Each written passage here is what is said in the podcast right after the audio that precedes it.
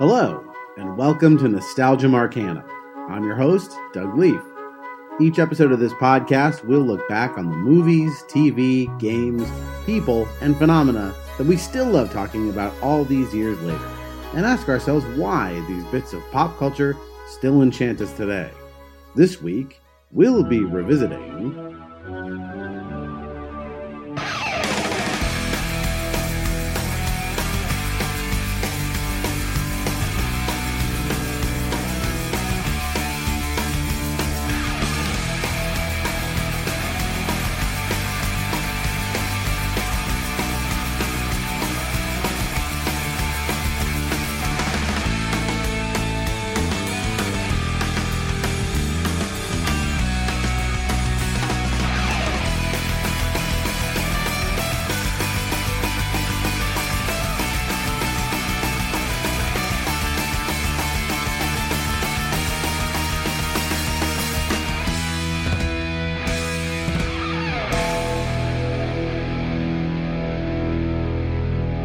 the Vampire Slayer is a show where teenagers battle demons, supernatural, uh, and natural, as well as uh, internal and external, uh, including their own hormones for a lot of it. Uh, it is a really one of a kind, interesting pastiche of different genres that somehow works despite all of these crazy disparate elements coming together. Uh, I'm really glad we're getting to talk about this because I, I, like this show a bunch. Uh, I, I, really enjoyed it. And I know our guest does too because this was her pick. Uh, she is a writer of paranormal fiction herself. So please welcome to the podcast, the pride of West Virginia, Betsy Allen. Hey. Hey, Betsy. Nice to meet you and have you on the show. Oh, thanks. This is great. So, uh, Buffy was your pick. I want to hear about why. I actually watched it as soon as it came on the air, first run. I am that old that because I was a teenager when it came out. I was an older teenager, but and it just really, I don't know, resonated with me. Just I felt like I was growing up with her and the internal conflicts I had too, somewhat like I don't know the sibling stuff that came in later in the uh, seasons that really resonated with me so much. But um, yeah, and it was just a great kick ass show, and Buffy was a really strong female character that you just looked up to. She was really inspiring. I I will co-sign everything you just said, except for the watching it when I was a teenager, because I was uh, a little older when I came. I knew it was popular. I knew that it was the kind of thing I would like. People I trusted, you know, recommended it, but I just didn't get around to it mm-hmm. until I think it was already off the air. And I remember getting the like back when you would actually get physical discs from Netflix. I remember getting those and watching them, and yeah. that was my first experience uh, with the show. Uh, and then I did a rewatch with my wife some years later. So I've gone through the whole thing twice, mm. and yeah, it is this really kind of just astonishing thing where it's incredibly uh, you know it's silly and uh, you know kind of just wildly imaginative and grounded at the same time which is a really neat balancing act it's uh, you know it's kind of Joss Whedon's thing. And um, I guess before we get too into this, I it's been a while since I've done this, but I have to put the asterisk on the podcast. I haven't done this, I think, since we did our Ren and Stimpy episode. But we're going to be praising this show a lot through the course of this podcast. Um, that should not be misconstrued as praise for Joss Whedon's uh, behavior? Because it's come out in recent years that he's kind of a turd. And uh, I, we won't need to go into the whole thing but just you know again there is uh, there, there is no necessary link between a person's talent and the way they act.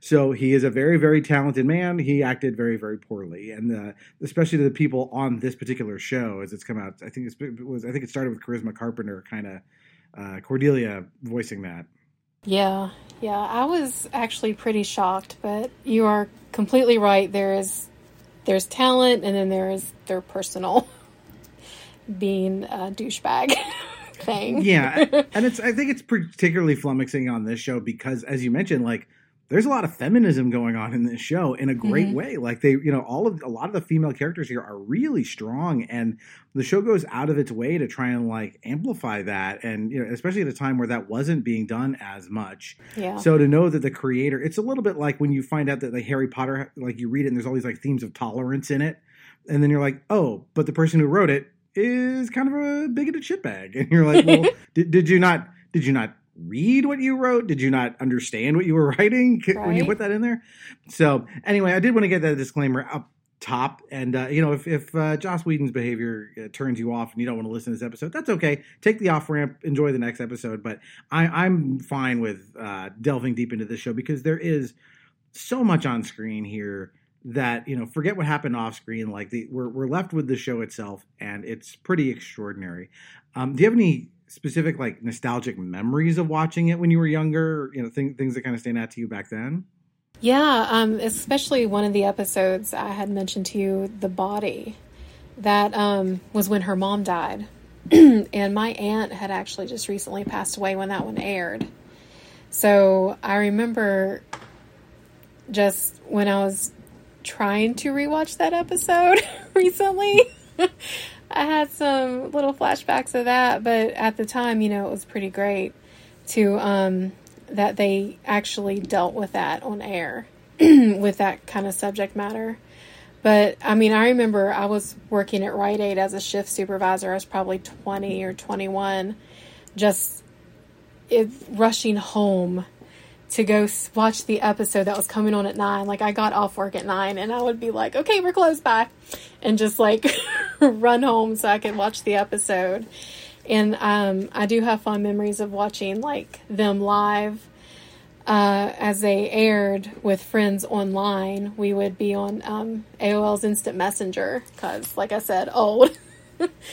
but we would just talk on AIM and just talk about the episode as we were watching it before, you know, the whole before that actually got really popular and when Netflix decided to go online. Yeah, you know, I, my my nostalgic memories, like I said, are not tied to myself watching the show because I came back uh, to it in my mid twenties, a little later. Mm-hmm. But what I do remember is, so I was in a, an improv group for many many years, and there's a gal uh, who was in our group, and um, she would just every week we you know we get together and she would be raving about this week's Buffy episode, and I think it spoke to her a lot in part because uh, she was gay and the show as it went on did a lot for for queer representation, which uh, you know again also just um, really pioneering in that regard and and really cool. Um, you mentioned the body. I'm going to hold on to that episode to talk about for later because that's kind of a heavy uh, special episode. Yeah. But you did uh, before we uh, got underway here. We talked about it off air. and We you came up with six episodes that were sort of representative in your mind of of what this show is, and I think you you picked a good swath of stuff to kind of show what. You know, if you were going to show someone Buffy who had never seen it and go, "What is it like?" Mm. I think you you nailed it. Um, so I, I, thought those would be a good place to start. Uh, but before we even get into individual episodes, do you have a character that's like, this is my? Ca-? I guess who's your favorite character, and which one of them are you? Because those are two different oh, questions. Yeah. Now Buffy is my favorite character just because she's so strong and she just she did what she had to do, even when it well sometimes when it got hard she didn't. But but um, who I am is probably more Willow, just the studious nerd but um, while watching this show, I actually realized how far in the closet I was. So, like, there's one episode where um, Evil Willow, her doppelganger, is there. I forget which one it is. And she's like pretending to be her, and she's like, Buffy, I think I'm kind of gay. and I remember being like, oh my God, hmm. am, am I kind of gay? Because I'm getting into this. Like, just like being attracted to that. Um, so, but I, I basically I didn't come out with Willow, but I was right there when she did, and I was like, yes.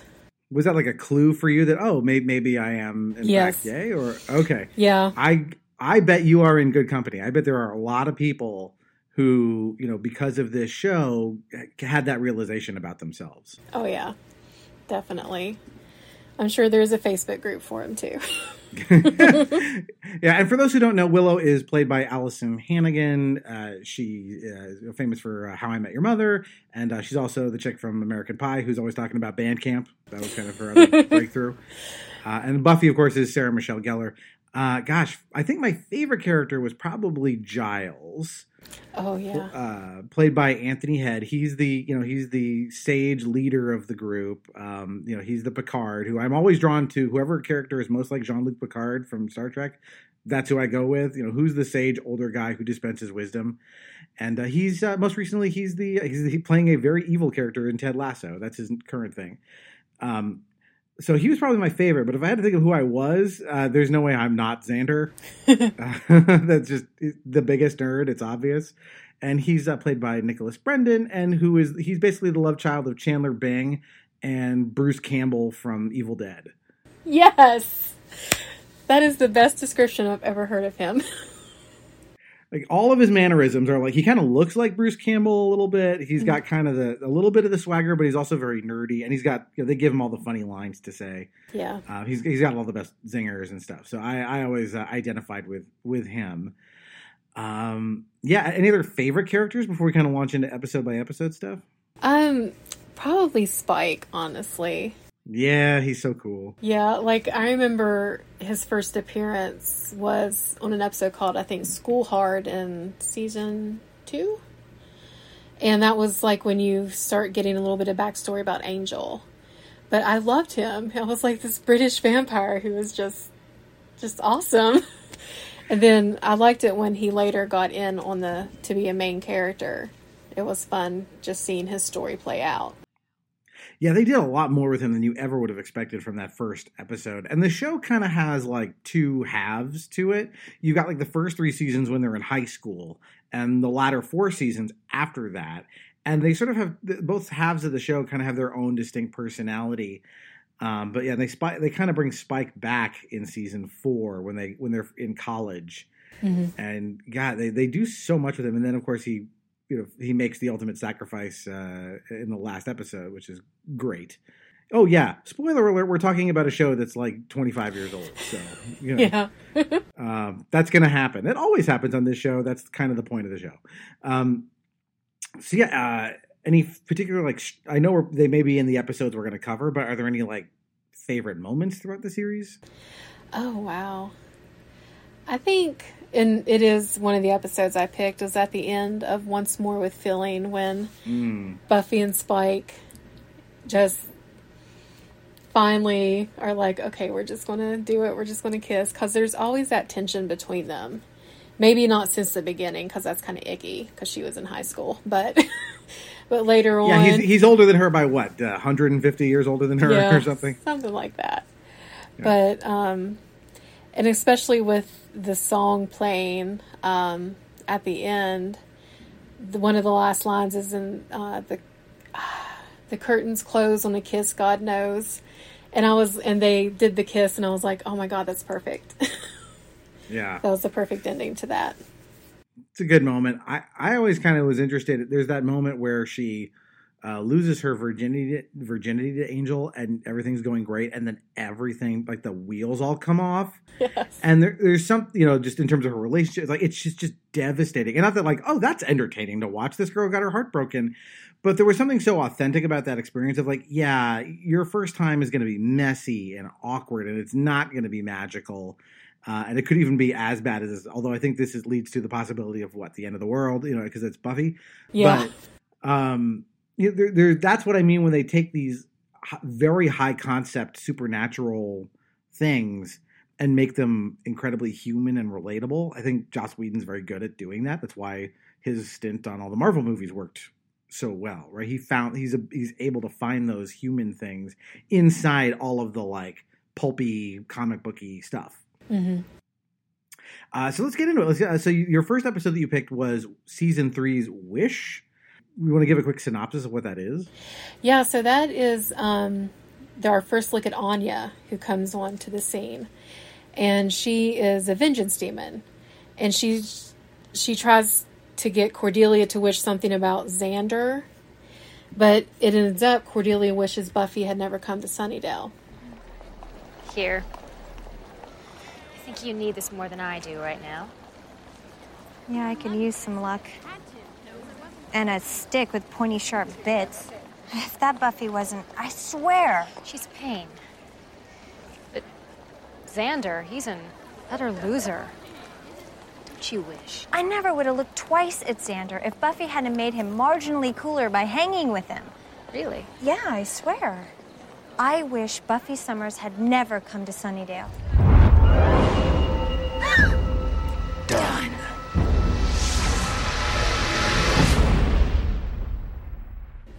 And then you see what Sunnydale is like without Buffy there to head off the vampires and the demons and the things that go bump in the night. And it is just, to me, it was a brutal episode just to see, um, like, what Xander and Willow were like without Buffy there. And Well, they're vampires, is what they're yeah, like. yeah. So to see them be like kind of evil was just. I remember first watching it, like, oh my god, what are they doing? What's going to happen? Is this going to be the how the show goes? Because what if Buffy never shows up to save everyone? But of course, it's Buffy. So Yeah, we should say this is a sort of unofficial sequel to the Buffy the Vampire Slayer movie with um, Kristy Swanson. Um, they they make like kind of oblique references to it from time to time, although it's like whether it's canon or not is kind of like eh. Um, but yeah, what I liked about this episode was this kind of high concept thing of like, well, what if this character was never born, or yeah, they never came. In this case, never came to Sunnydale. That's a very kind of tried and true tropey thing. And they had this amazing twist on it, which is that Cordelia makes this wish, and she's dead within like the first third of the sh- of the oh, episode. yeah, Like I, I was expect so I, you know the way this would normally go in TV writer town is she would cer- certainly survive to the end of the episode. She would learn some kind of a lesson and wish it all back and undo it. Right, mm-hmm. that's the standard plot line. Instead, she's wished for a world unwittingly that's so dangerous that she ends up getting killed pretty quickly. What? What? thought I heard something. I want you to start again and explain everything very carefully. You're in a big cage. Not too bright, book guy.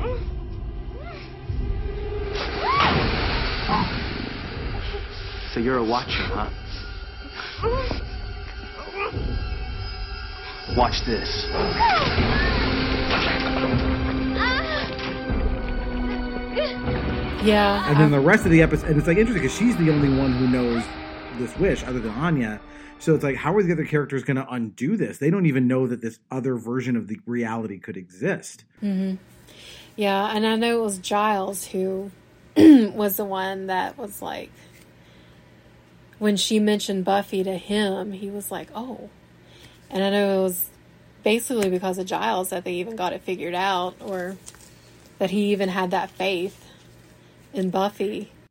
He's posing, well, as he always is, he's posing as a school librarian. He is, uh, his job title is Watcher, which basically means he's part of the society of people that are aware of things that go bump in the night. And, but since there's only one Slayer at a time, uh, on setting aside some other quirks that happen in the show, uh, he ends up by luck being the watcher for Buffy uh, here in, in Sunnydale, where there is a hellmouth that attracts all manner of evil things. Um, and in this version of, of Sunnydale, right, somebody else is Buffy's watcher, and she's off in, I think, Cleveland, Yeah. they say at one point. So they really are, are, you know, adrift. Like they don't have a Slayer to help them kill all these things, and they're failing miserably. Like the town is like, they, they, you can tell like everyone's like, oh, the sun's going down. You better run and hide because the vampires run everything. Yeah. Well, and even I kind of liked how they still had Angel being still a good vampire. I mean, I know he had has his soul then, but oh, the way they treated him was just heartbreaking because they had him in a cage and Willow played with him like a little puppy, and so put out like cigarettes on him and stuff too. Like he's got Yeah. burns all over him. yeah, that poor guy. He was just trying to do good. Yeah, I, I liked his character as well. I never actually watched the spinoff uh, with him. Did Mm. you? I assume you were a huge fan, so you must have watched Angel. I did. Um, I didn't watch it as like I did Buffy. I ended up getting it off Netflix on discs when they were doing that to watch, and it even had audio commentary on it. So I remember watching the very final season, um, and then I was watching with audio commentary, and they're like, "Oh, this is the episode we found out we were canceled," And we just stopped giving shits. but I I did watch it mainly. Um, I stopped watching it for a few years, but when they put Spike on it, I was like, oh, let's let's rewatch that. Well, that was weird. Yeah, they, they after he had made this ultimate sacrifice, I know they found a way to like bring him back to life Yeah. and put him on the show, which is like I like more Spike, but that does kind of rob him of that great moment. Um, oh, and I should say for those who don't know who Angel is, this is uh, David Boreanaz who plays him from uh, was it Bones? Is his new, newer show? yeah, and, and uh, he's a vampire who- has recovered his soul, so he is now able to be uh, good. He's still a vampire, but he, he has ethical choice to do good. yeah, So he's kind of a love interest for Buffy. So yeah, I think this is a neat pick. It, this kind of this uh, Wish episode kind of exemplifies a lot of the like again the higher concept stuff they would do, maybe a little more uh, unusual than the average monster of the week stuff. yeah. Um, all right, and so the next one you picked was from season four. It was I'm blanking. Hush. now. Hush. Thank Hush, you. That's a great yeah. one. Yeah. Oh my gosh. All time classic. Yes. Do you hear that?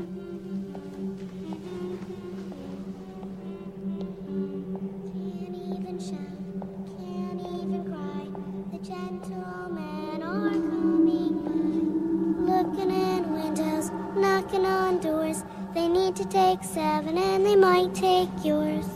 Can't call to mom, can't say a word. You're gonna die screaming, but you won't be heard. Oh, that one just that one actually scared me when I was younger. the first time I saw it because it was so quiet and just eerie and just oh, and those those creatures. Yeah, the, I mean, generally the show isn't actually that scary. Like the the demons and vampires and the creatures that they go up against are they're more fun, you know, than they are meant to be actually, you know, terrifying. Yeah. Um, but this these guys are these they're how would you describe how they look? They're these like tailored corpses, sort of. Yeah, they honestly, when the Slender Man stuff started happening, that's when Slender Man came out. That's I was like, oh, they modeled that after the guys in Hush. They had to have.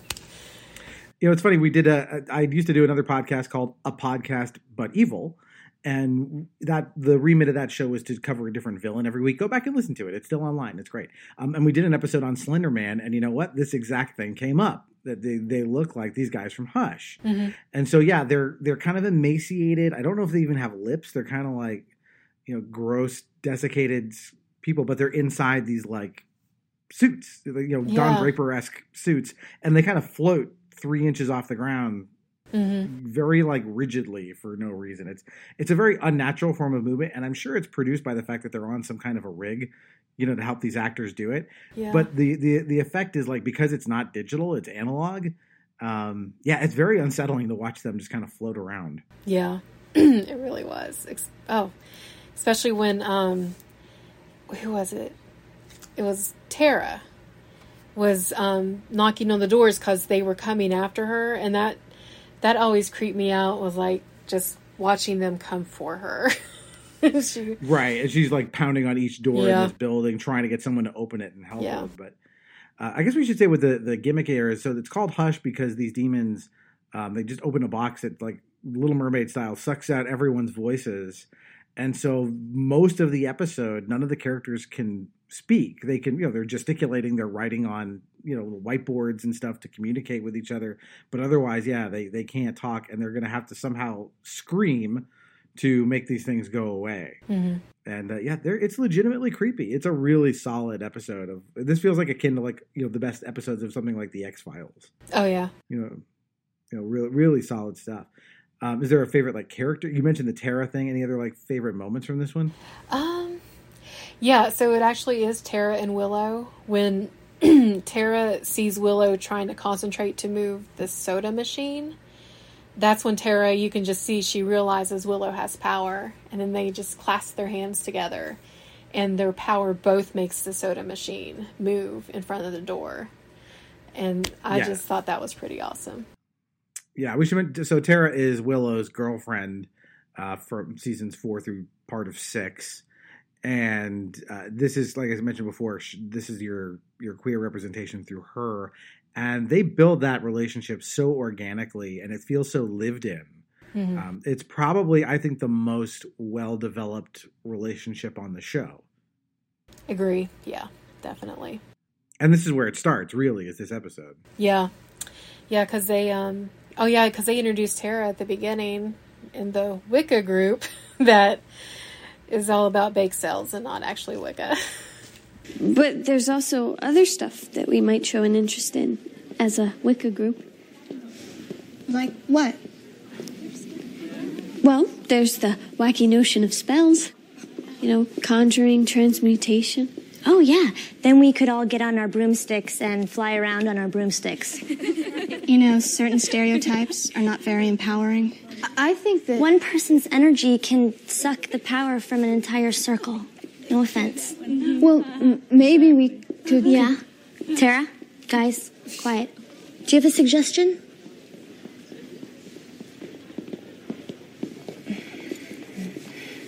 Okay, let's talk about the theme for the Bacchanal.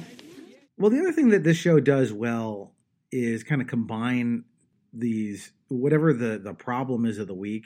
They make it thematically resonant with what the characters are going through. So a lot of it is like Buffy and this guy Riley that she likes. You know, it's about what they can't say to each other, and of course now the episode is there. They literally can't talk at all. And when they finally get their voices back, they're, it's sort of like, well, what do you want to talk about? Yeah. and they don't know what to say to each other again. They're they're stuck in silence. And, Yeah. you know, the, again, you know, a lesser show would not have built that like these themes on top of the plot that well, and I think Mhm. the show does it incredibly well. Oh yeah, definitely. Yeah, I always love the end where they go they're in Buffy's room and they just stare at each other. like she and Riley. it's like, well, now we know. What do we do now? Yeah, I felt bad. They never really gave Buffy a successful relationship on the show. They kind of have to like, you know, she starts with Angel, who's a mess. Riley turns out to be a mess. Spike is an even bigger mess in a lot of ways. Oh yeah. Um, you know, she's like she just doesn't. Uh, she's unlucky in love. And, Definitely. uh, you know, that's just not her arc in the show. I guess to find Yeah. that. There's no big like, will they, won't they? Yeah. Uh, all right. So your next episode that you picked after Hush. Once more with feeling from I think that Oh, was okay. season six. Yeah. I, was there one? No, there, there was two and five though. You had um, you Oh. had the, the the body, and then the, the was it the gift? The gift, yeah. Yeah. Okay. Um, I'm I'm still going to save the body for later because that's Yeah. like I said, that's a heavy one. Let's talk about the gift. Oh god. yeah. That to me was kind of a heavy episode too. So I remember when this was first running on air, I don't think they had been they had been canceled not canceled, but they weren't going to be renewed. And so this was actually going to be the final episode of the series. Which then I can't remember if it went from the CW to WB or I can't remember networks. It's been like 20 years. But so this to me was the final episode of the series when it first aired. And um it was it was just so good. I am a baby sister. So I kind of identified with Dawn a little bit in some areas like especially like later on when she's more growing up, but you know, I had the big sister and um and of course, you know, we love each other, but this love with Buffy and Dawn was just I don't know. It was so good. Yeah, we should mention. So, so Dawn is Buffy's sister, quote unquote, who is introduced in season 5 Mhm. And what I really liked about that was it takes like eight or nine episodes of you going. Is no one gonna ask the question about why there was no bu- kid sister in seasons one through four? Like, what the fuck is going on? And they they had the confidence to let that go for a long time before they finally went, okay, she's actually not her little sister. She is this like cosmic energy that's been given human form, and through a bit of magic, everyone is, has basically been memory wiped to forget that she was not there all along. Yeah. And uh, you know, I really confident move to like not let the audience in on that for that long. Yeah, definitely. Because I remember when I first watched it, I was like, "Who? What? What do you mean, sister? Especially at the end of the first episode with the Dracula episode, which was the first episode of that season. And it was like, at the end, she's like, take your sister. And they both, she's like, mom. And I was like, what? So we, cause I mean, this was not pre internet, but it was pre Google. And things were not really leaked as bad as they could have been. So we didn't, my friends and I had no idea what was going on and they just like went on like, "Oh yeah, Dawn's been here forever." I'm just like, "What? what are you talking about?"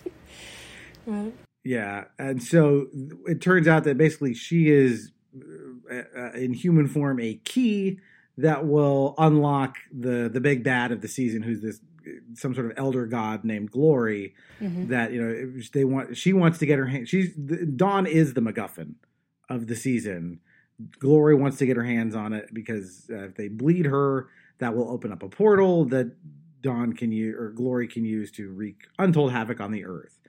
Um, so the whole question is how are they going to? She's been kidnapped, and how are they going to stop this ritual from happening? And if it does start, what then? What are they going to do? Because the only possible solution is maybe just kill Dawn quickly, so this portal will close before too much damage happens. Yeah, yeah. I I was wondering that too, and I was watching it. I was like, "Oh my god!" And then um, when Buffy, you know, starts getting her little voices in her head going, "Your gift is death," and I was like, "Oh no."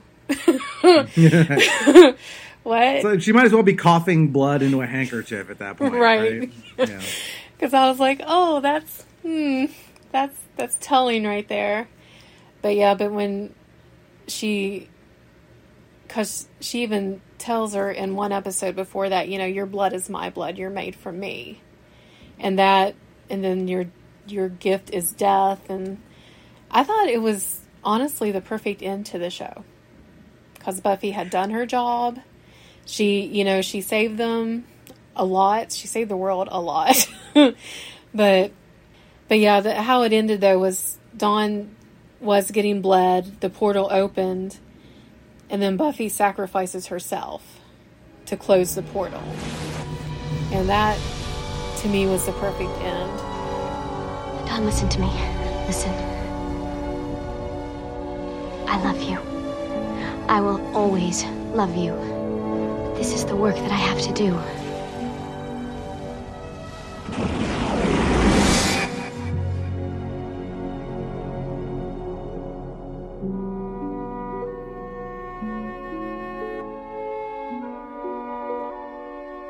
Giles. Tell Giles I figured it out. And, and I'm okay.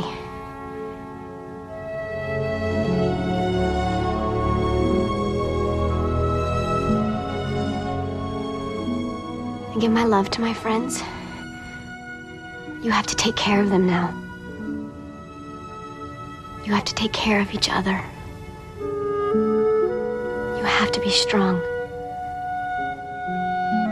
Dawn, the hardest thing in this world is to live in it.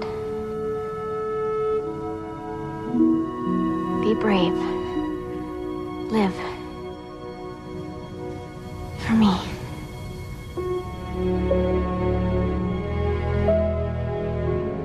But, I mean, I love the rest of the show too.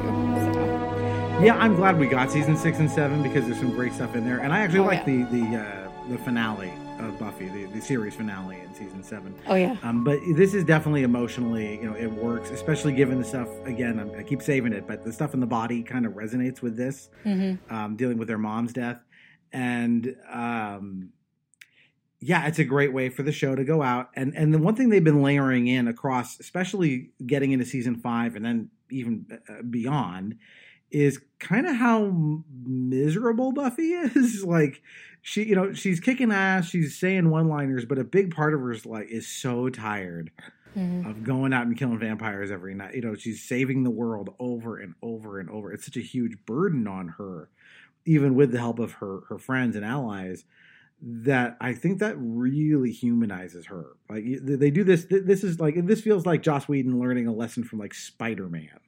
Like that's a big element of Spider-Man. Is like he's just like, oh yeah, I have to keep stopping Doctor Octopus, but it costs me my personal life. Yeah. right? Like you know, Mm. uh, look at Spider-Man: No Way Home, right? He that that ends with him basically having to have the entire world forget he ever existed. That's the price he has to pay to stop this thing, and so that so him getting kind of uh, kicked in the nuts by the plot all the time Mhm. weighs on Spider-Man. And Joss Whedon being a student of this stuff, you can tell he like brings that kind of thing to Buffy to say like, yeah, you you you can't keep this up forever and be chipper. Like this does wear on her. Yeah. Oh, definitely. Uh, so let's go to you said uh, once more with feeling. Oh, yeah. The musical episode. This is yeah, this is pretty. This is in a period where like there were a lot of musical episodes happening on television, but this is I think probably the best of them. Oh, yeah. might have been the first one. I can't remember if it's the first one. I think I remember it was the first one I saw, and I was like, "What?" And uh, and just just as as an aside, years later, like it's it was actually just a couple years ago from here, they released that soundtrack on vinyl, and I I'm have guessing it. you bought it. I bought Yeah. it. I was one of the 1st Uh-huh. people. I was like, "Yes, please," because that soundtrack was awesome. Yeah, the songs are pretty good. They are written by Joss Whedon, uh, Yeah. believe it or not, who had not. He, I, I did not know much of him as a songwriter at all, although he did write uh, the villain song from The Lion King 2, Simba's Pride. He he wrote the the villain song in that. So Oh. I knew he. I mean, I guess he his like a side thing is writing songs, but these are actually Okay. really well written hmm and um, there, there's kind of something kind of charming about how the the cast sings them because they're not all. Some of them are good singers and some of them are not. Yeah. and they just sort of have to muddle through. It fits with like the plot. If you want to explain kind of what the why they're all singing diegetically in the in the plot of this thing. Yeah, so um, there's apparently this really fun demon who gets summoned, um, not not accidentally, but the person who summoned them didn't realize what was going to happen. But it just turns their lives into this whole musical. But they're singing their feelings, they're singing their secrets, is what happens, and that really opens some eyes up to to some of the relationships with the characters too. Yeah, I mean, uh, so for a musical episode, you expect it to be a little lighter and fluffier, Mhm. and what ends up happening is, as you said, just as in a real, you know, regular musical, the, the musical numbers are often a vehicle for these characters to express what they're really thinking and feeling. Mhm. Uh, and there's a problem when maybe you're you know, a little too much honesty, Yes. and you know the recipients don't always like hearing what these people are singing about. Mm. So you, there's a lot like they move the plot forward, the season arc, a lot in this one episode, way more than you would expect. I was like, oh, you know, the chickens are coming home to roost. Oh, they're Mhm. coming home to roost again. You know, they as they keep singing. Yeah. Oh, definitely. What's your favorite song? Um. Oh gosh. Of course, you know I'm a Spike girl. Even Mm. I'm a Spuffy person. I really ship Spike and Buffy. Um, but the song he sings to her about just wanting to be resting in peace. That's great, but I don't wanna play. Being with you touches me more than I can say. And since I'm only dead to you, I'm saying stay away. And let me rest in peace. Let me rest in peace. Let me get some sleep. Let me take my love and bury it in a hole six foot deep. I can lay my body down, but I can't find my sweet release. So let me rest in peace. You know, you got will and I think was probably one of my favorites, but also Buffy's song because that's when you know you talk about her getting tired, like in season five. Well, in season six, I mean, I guess we can spoil. She was brought back from the dead, and she's different, and even she knows she's different. And her first number is just about her not feeling Going- anything. Yeah. Yeah, it's called "Going Through the Motions." Yeah, so she's. I think that's a good song too. Every single night, the same arrangement. I go out and fight the fight. Still, I always feel the strangest estrangement. Nothing here is real, nothing here is right. I've been making shows of trading blows, just hoping no one knows that I've been going through the motions, walking through the part. Nothing seems to penetrate my heart. I was always brave and kind of righteous. Now I find I'm wavering. Crawl out of your grave, you find this fight just doesn't mean a thing. She ain't got that swing. Thanks for noticing. She does pretty well with fiends from hell, but lately we can tell that she's just going through the motions. Through the motions somehow. She's not even half the girl she. Oh. Will I stay this way?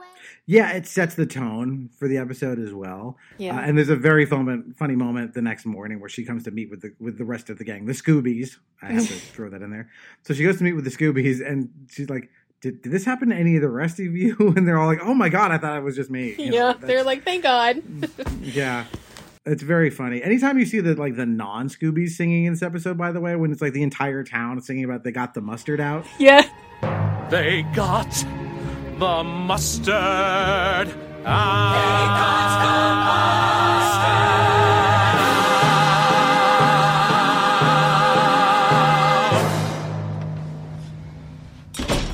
It's not just us.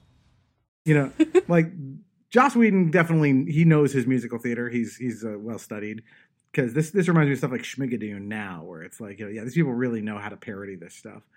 Um, but yeah, th- it ends with that thing about her being uh, she you know, she was in heaven and they pulled her back out, and how like yeah, you thought she was miserable before. She had a taste of paradise now. hmm So although I guess she figures, hey, is whenever I die, I'll go back. So that's not so bad. Yeah. Well, I know there was one song. Um, I think Giles was like, "We'll die trying," and she's like, "Hey, I've died twice." like, like it's nothing. she's just like, mm, "Yeah, I've been there, done that." But yeah, but the looks on the Scooby's faces when she says, "I was in heaven," like Willow's face was just. I think she knew she did wrong bringing her back. Like she, I don't think, or she felt she did wrong, but I don't know. Well, she yeah, exactly. She she finally got the peace that she wanted. Yeah. It's you know gloomy, but I mean you can although yeah, I still think it's like well once you know it's there, I guess you you don't have to be afraid so much of death anymore. Yeah, okay, go kill some more vampires. Eventually, I'll get back. It'll be fine. You know, like, Yeah.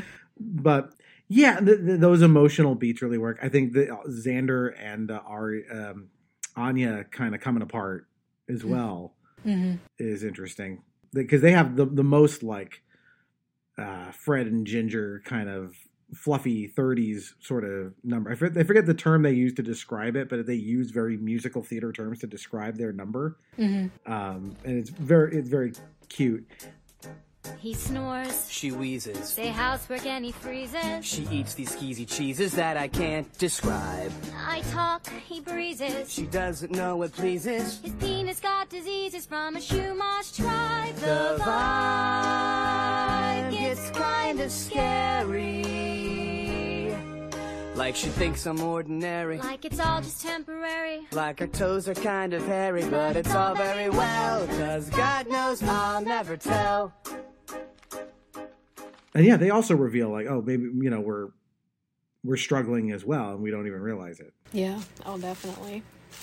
And then there's the Willow and Tara song, I'm Under Your Spell, which Willow had been using magic to um, erase some of Tara's memories when they would fight. And she didn't want Tara to remember. So that I always thought was interesting that Joss wrote that song about that. yeah. I live my life in shadow, never the sun on my face. It didn't seem so sad though, I figured that was my place. Now I'm bathed in light, something just isn't right. I'm under your spell, how else could it be? Anyone would notice me. It's magic, I can tell. How you set me free, brought me out so easily. I saw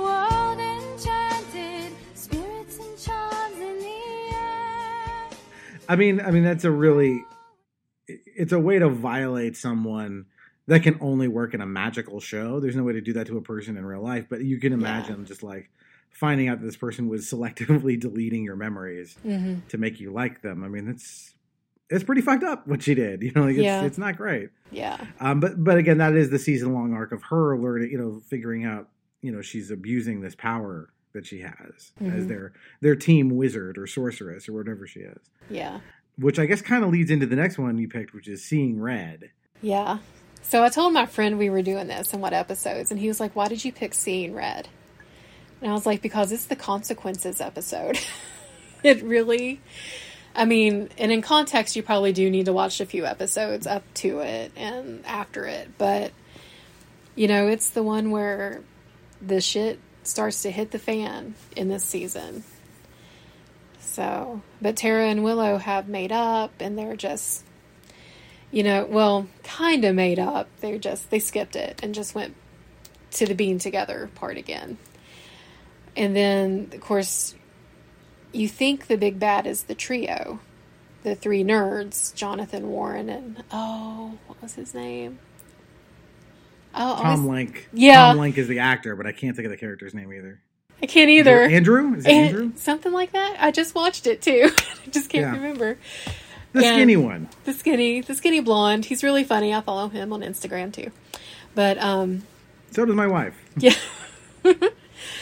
but so you think they're the big bads, especially Warren, until um you get to the end of this episode. So Buffy has defeated Warren. He had somehow gotten these orbs that made him invincible and they fight, but Yeah, what Um, an incel. He needs literally a set of magic balls to be Right? powerful, right?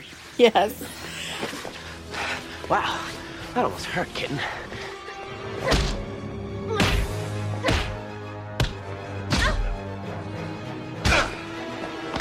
Killer. Killer! You know who I am? Huh? Slayer? You're a murderer. Well, that too, but more to the point. I'm the guy that beat you. And it's not the muscles, baby. It's the brains. I'll remember that when I knock him clean out of your Oh, Sparky, I didn't think you had it in you. Orbs. Smash his orbs.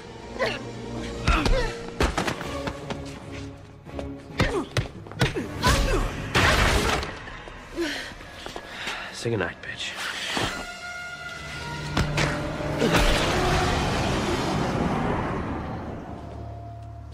Good night, bitch.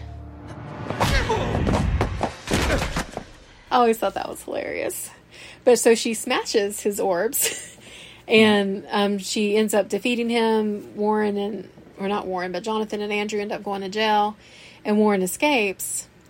But um, at the end, when Buffy and Xander actually make up from a fight they had had, Warren appears, and he's just got a gun, and because he's an idiot and just he thinks he's so macho and he has his gun and he shooting at Buffy and he shoots her and then he inadvertently shoots Tara.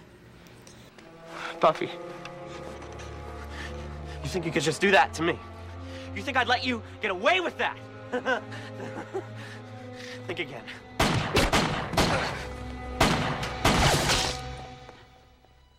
Your shirt. Tara? Sweet fancy Moses, where the hell did he. Oh, God. Tara? Baby? Baby, come on. Get up. Oh, Buffy! Buffy! Buffy! No.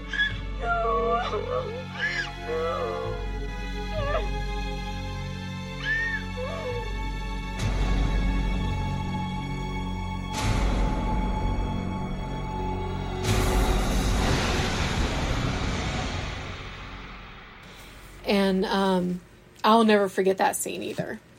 just when um, she's just looking at Willow, and then all you see is the blood spray on Willow's face. And that was so monumental, I think. Just, I was like, oh my God. And the, I think the title of the episode came from that very end part because Willow realizes Tara's dead. She looks up. Boom, there go the red eyes. They turn red and black. Yeah, she's got those like magic eight ball eyeballs Yeah. that happen when she's using too much magic. Mhm. And uh, it's interesting because every once in a while, this show will remind you that there's like mundane forms of evil out there. And they don't do it very often. They're very, you know, usually it's, you know, you're facing down, I don't know, something covered in tentacles and slime, Yeah. right? Mhm. Um, or, you know, some sort of magical thing. And so when they introduce like a gun, it somehow hits harder. And I feel like, I forget, is there an in universe explanation as for why, you know, like Willow could revive Buffy but not Tara? You know, I'm not sure. I was trying to remember that because I'm like, well, if the, in the news in this universe, if you can just bring people back from the dead, Yeah. this is not that consequential. But they can't bring back Joyce. They don't bring back Tara, um, and there must be a, it probably is because she died by non magical means. I think- suspicion. I think that's what it was. So, and Buffy, I mean, she hadn't died yet. I think what Willow just used her power to bring the bullet out, and then Buffy's heals quickly. So, I think Right, she's got that Wolverine Yeah. factor stuff. so. But yeah, always Yeah. yeah. It, of course, the show wouldn't have gone where it went. if she was able to bring Tara back. No, because then uh, Yeah. Willow becomes the big bad of the remaining like five episodes of the Yes. season, and they have to like you know because she's going absolutely bananas, and they have to kind of talk her down, and it Mhm. all becomes about you know a lot of the show is you know how do you deal with grief, yes. and uh, Willow deals with it very poorly at least for a while because she doesn't want to face it, um, and I think she kills Warren at some point. Like doesn't she like disintegrate him or something awful? She skins him alive. Skins him alive. Yeah, I knew it was something that was like Yeah. really brutal. Yeah, I was, I might have to rewatch these the later episodes to get closure myself from Tara's death.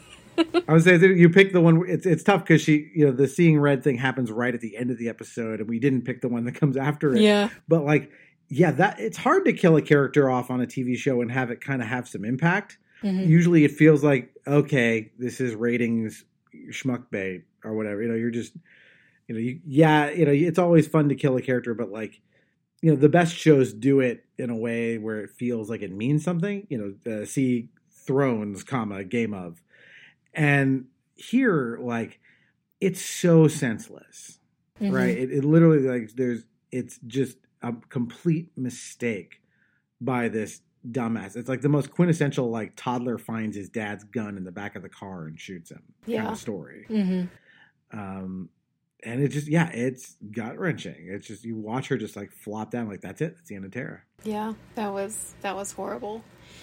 And um, I don't know if you knew this, but that episode was the first time Amber Benson's name, um, she was Tara, was as a main cast. She was actually in the main credits, and then they Oh, killed her. Yeah, Joss Whedon Huh. did that on purpose. So he, I think he had always wanted to do that, just kill a main character to show that no one's safe. Yeah, I mean, this resonates for the rest of the series. I remember there's that first episode of season seven where Willow's basically in like magic rehab Mm-hmm. to deal with the trauma of not only losing Tara, but then the way she reacted to it. Yeah. Um, it's really interesting because that deprives the team of their powerful sorceress that they're going to need to fight the first, the you know, the ultimate evil Yeah. uh, for for season seven, and um, the the show's kind of never really the same after this point. You know, you've you've done this act of incredible, like realistic violence to the characters that it just kind of reshapes their their world. Yeah, because they're they're used to magical beings, and then here comes Warren with a gun. it's just like, okay, what do we do now? No one's safe. Nothing's sacred. it's just Yeah, they're they're used to looking up the solution in a grimoire somewhere. yeah. You know, th- this is not that. yeah, definitely not. And so, yeah, maybe this is a good time to talk. Finally, talk about the body. Oh god. because this is um we we've touched on it already of course the episode where Buffy comes home to find her mother dead on the couch and the entire episode is just the characters processing this the you know, Mhm. first the instant horror of it in the moment the kind of weird awkward aftermath for everybody that it's there there is one supernatural thing at the at the very end of the episode but basically the entire episode is missing all of the the stuff that you normally see in a Buffy episode. It's Yeah. I think one of the most brilliantly written things in the entire show. Oh yeah, it was so good. So I'm just going to disclose I tried to rewatch this because it's been a while since I've seen it, and I got 20 minutes into it, and I was like, I can't watch this. I remember what happens from like I've seen. I mean, I've gone through the show like two or three times, but just losing a parent is so hard. And I hadn't lost my dad yet when this episode ran, so I didn't know like the impact it would have. Now my aunt had passed away, and she helped raise me and um, this episode came out near then. And I was like, okay, so it kind of helped me a little bit because I was young and I didn't know how to process either. I mean, I was their age, like, or a little bit younger than them in the show, and I was just like, this makes so much sense. But I remember Anya freaking out because she didn't know how to behave because she'd never been through it before. So Are they going to cut the body open? Oh my god. Would you just stop talking? Just shut your mouth. Please. What am I doing? How can you act like that? Am I supposed to be changing my clothes a lot? I mean, is that the helpful thing to do? Guys. The way you behave. Well, nobody will tell me. Because it's not okay for you to be asking these things. But I don't understand. I don't understand how this all happens. How we go through this. I mean, I knew her, and then she's. There's just a body. And I don't understand why she just can't get back in it and not be dead anymore. It's stupid. It's mortal and stupid. And, and Xander's crying and not talking, and, and I was having fruit punch, and I thought, well, Joyce will never have any more fruit punch ever, and she'll never have eggs or yawn or brush her hair, not ever, and no one will explain to me why. I, I remember connecting with her in that episode when I was like in my early 20s. Well, yeah, the common factor among all of them, i the characters and the way they deal with this, is they don't know what to do. Mhm. And they don't know what to say and they don't know how to behave. And I found that all of that stuff to be incredibly well observed. That, like, Buffy, you know, she gets on the phone to 911, and this character who's normally so capable and on top of everything, she's almost talking like she's a six year old. Yeah. Like she does not, she really just does not know what to do. It's m- my mom. She's she's not breathing. Is she conscious? No, I I I, I can't. She she's not breathing. Okay, I need you to give me your address. What? I'm gonna send an ambulance over. Six six sixteen thirty Revello. Uh, it, it, it's a, house, Revello near Hadley. I'm sending a unit right away. Are you alone in the house? Yes. And did you see what happened? Did she fall? No, no. I, I came home and she. Well, what should I do? Do you know how to administer CPR? No, I don't remember. Okay, it's very simple. You want to tilt your mother's head back. Cover her mouth with yours and breathe her mouth. Two ventilations. I know this. Then follow. I know this. God. I can do this. I can do this.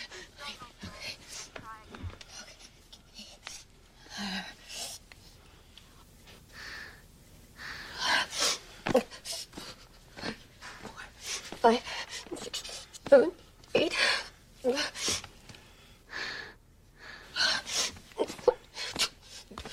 Oh! Oh, God. I. Are you there? I. I broke something. Hello? It cracked. Is she breathing? No. Paramedics should be there in a moment. You might have cracked a rib. It's not important. She's cold. The body is cold. No, my mom. Sh- should I make her warm? Um, she's, you know, has a hard time understanding, like, no, she's, de- oh, she's cold, right? The body is cold. She, it- she's not processing. That means she's been dead a long time and you can't save her. Right. Yeah. Right. Um, all all of the things she says are like sort of infantile, and then you watch the other characters like Willow keeps changing her outfit because she doesn't know Mhm. what the right thing is to wear. Right. Every character is like, I don't know what I'm supposed to do, so they're all like foundering Yeah. or Yeah. floundering, I should say. Yeah. It was. It was a tough episode, but It's hard to watch. Yeah. it, it really is. Um, well, especially um, just since my mom had cancer and she's she's still with us. She's in remission, but I remember when I put this episode on the other day, I was like, oh yeah, that's my biggest fear right there. I don't know, can I get through this?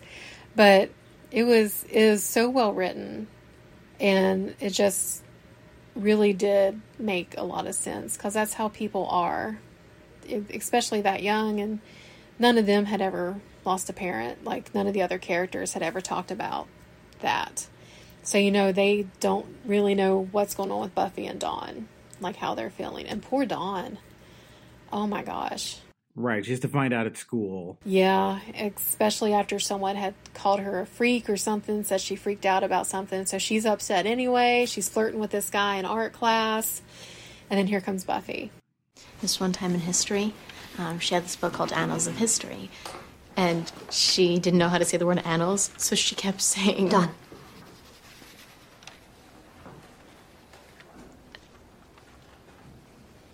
I have to talk to you.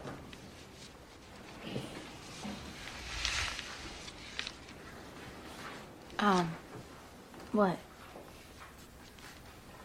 Can it wait? I'm, I'm in the middle of class. Anna, please come with me.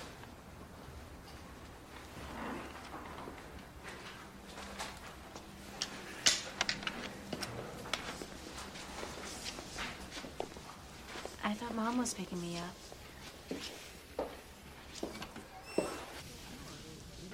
What's going on?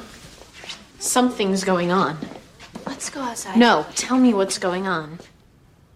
It's bad news. Well, what is it? What happened? It's bad. Please, can we? Where's Mom? Mom had an accident. Or, um, something went wrong from the tumor.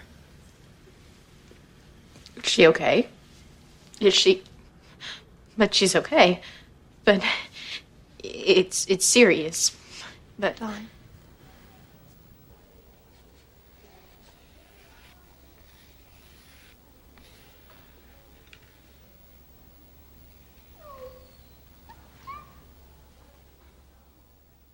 Yeah, it's all teenager stuff with Yeah. her. She's you know, totally normal teenager stuff to be dealing with when she because she doesn't know Yeah. what's coming.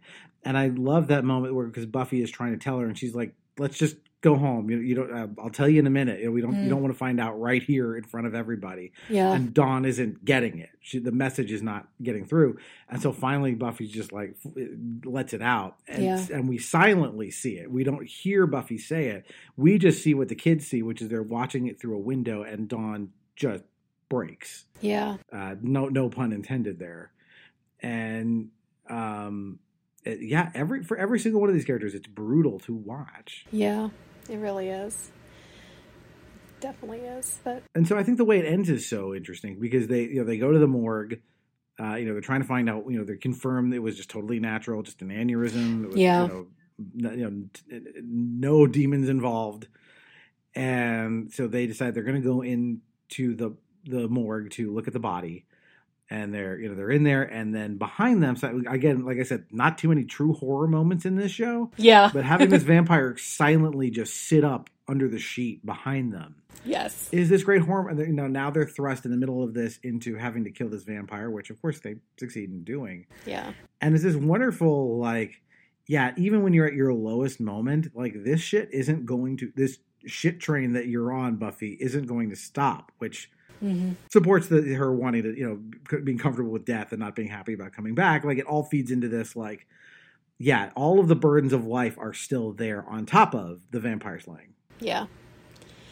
Yeah. That's very heavy. Poor Buffy. Yeah, poor Buffy. Poor Buffy. I do love the acknowledgement though that like the title of the episode is like at first like they it's Buffy screaming like they told me not to move the body. Mm-hmm. Uh, and she and she can't refer to her mom that way as the body. And then at the end she has the recognition of like, well, that's just the body. Mom isn't there. Yeah. That's not who mom is. This is just meat. Mhm. Right? Yeah, just poetically done and and beautiful. Yeah, it was. And I love Joyce. I love that character so much. Like, even when she found out Dawn wasn't really hers, she was like, no, she's mine. Like, I just love that about her. She was like, you take care of her. they make her a good mom character. Like she, Yeah. she's up there with like Marge Simpson as like all time great TV moms. Yeah. Well, I love how she's so clueless in the beginning, like the first few seasons, and then when she finally figures out what Buffy does, she just really does become more supportive and just a, a great woman. So Well, yeah, like the first three seasons, like we sort of talked about, are kind of a different Yeah. structure where they're dealing a lot with like everyone in Sunnydale is ob- at least the adults are oblivious to the horror that's happening in the town. Mhm. You know, again, tried and true trope. Like Stephen King does that shit all the time. It's very love. H.P. Lovecraft would do this stuff. And finally, you know, you have the mayor turn into a giant worm at their high school graduation and try to kill everyone. I think that's my favorite arc is the whole thing with the mayor. He's a great big bad. Yeah. Um, and and then after that, it's a different game where like people are much more like kind of aware of like weird shit's going on in Sunnydale. yeah, oh, definitely, definitely, yeah. Oh God, that mayor. Ma- Mayor Wilkins, right? I think. Yeah, it's Wilkins. Yeah. All right, so we're we're kind of coming up to the end here. We we've covered a lot of the show and a lot of the things in it. Um, so I'll ask you the question I always ask our guests: is why do you think it is that people still are in love with this show, however many decades on now? Like, why has Buffy had this staying power for people over time? Oh gosh, probably because she is such a strong female character, and that, I mean, for the time that came out in, it was, I don't think you really saw that on TV at all. But, and knowing that there are younger people, younger than like me, who really still like it, who have just seen it for the first time, they're like, oh, I love it. Because I think it's just, even though it is 20 some years old, it still resonates with people. It still connects, like they can still connect with, like in the body, losing someone close to you. You know, they can be like, oh yeah, I've been through this. I know what you're going through. And like, or they know what I'm going through. And it just, you know, it can help comfort and stuff. This is actually one of my comfort shows. Like if I'm sick or if I'm depressed or something, I just go on Hulu and I'll just throw in a Buffy episode and I feel better. Yeah, there's a special place I think for shows that capture that feeling of what it's like to be an awkward teenager and Mhm. going through all of the emotional stuff. Like we covered um we covered my so-called life on this show a, a while back and this show kind of feels like it's the love child of of um, my so-called life and like Ghostbusters. Like there's there's like um th- that that element uh, in the emotional resonance stuff is so strong and then the you know the monster of the week stuff is so fun that it's just this like it's peanut butter and chocolate they're just two great tastes that taste Yeah. great together and it's unique like there's very few shows that will do something this supernatural that lands this emotionally hard. Even like i don't know I've, things like smallville or whatever. Like there's there's plenty of shows that do uh, comic book stuff or supernatural stuff that's like kind of fun but none of them would do an episode like The Body. None of them would have an episode that's like, yeah, we're to have our musical number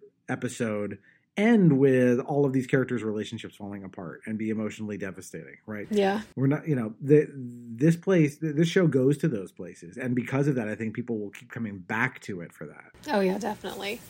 I mean, I know that's why I keep going back. All right. Well, um, Betsy, thank you so much for doing this. This was a pleasure, and it was a pleasure to revisit this stuff. Uh, is there a, place where people can find your stuff if they uh, they want to know more about you? Yeah, I actually have an Amazon author page um, under Betsy Raye Allen. That's R A Y E. Um, and I'm in just a couple anthologies, but that's where you can find me at. Cool. Yeah. Well, I'll put a link to that in the episode uh, in the notes so people can find that and hopefully uh, read your stuff. Awesome. And uh, it's, uh, for some quick admin on our side, of course, if you like the show, uh, you can tweet to us as long as Twitter is, hasn't been completely burned to the ground, which uh, it's getting worse every day. But uh, we're still at uh, Nostalgium at Nostalgium Pod on Twitter, uh, and we're also on Instagram. And uh, please do follow us on Instagram because that's where I post all of the bonus reels for the week. Uh, you know, just extra fun content about the topic.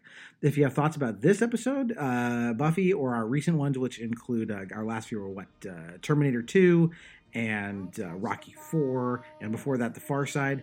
If you have thoughts on some of our upcoming episodes, which include, uh, and I'm not 100% sure on the order, but they're going to include My Cousin Vinny, um, Yu Gi Oh! We're going to do one on Chrono Trigger. Uh, and one on Doom, so we got a couple of video game ones for, for those folks coming. So neat stuff, uh, and I'm and I'm working on a few more things. So uh, always good stuff in the future. So um, Betsy, thanks again for doing this. This was an absolute treat. Oh, yes, no, thank you for having me. I'm glad Amy suggested this. she's, a, she's, a, she's the best producer. Yes. Uh, all right. so uh, until next time, that is one more entry in the Nostalgium Arcanum. So I will walk through the fire. Cause where else can I turn? I will walk through the fire and let it The torch I bear is scorching me. Buffy's laughing, I've no doubt. I hope she fries. I'm free if that bitch dies. I better help her out. Cause she is drawn to the fire.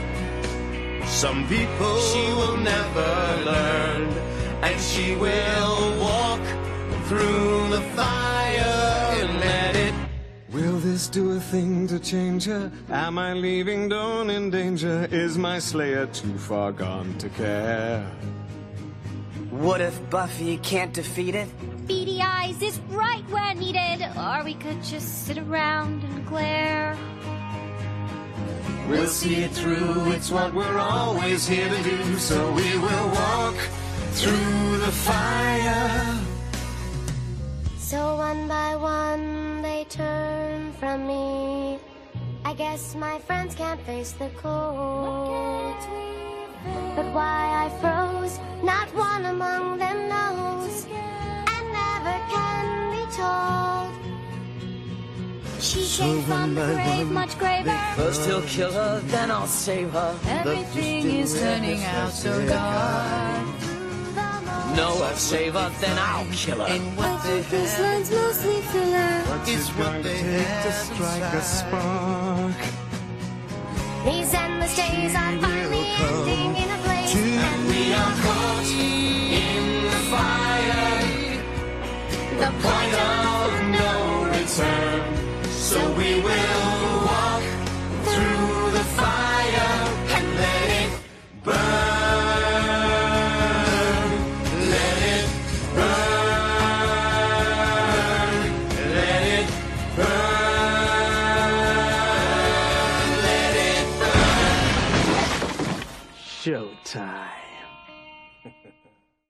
We must be pretty far north by now. Yeah, you're right. Look, there's the Aurora Borealis. Yes, and there's the Aurora Borealis. Hi there. Things are kind of beautiful up north, huh?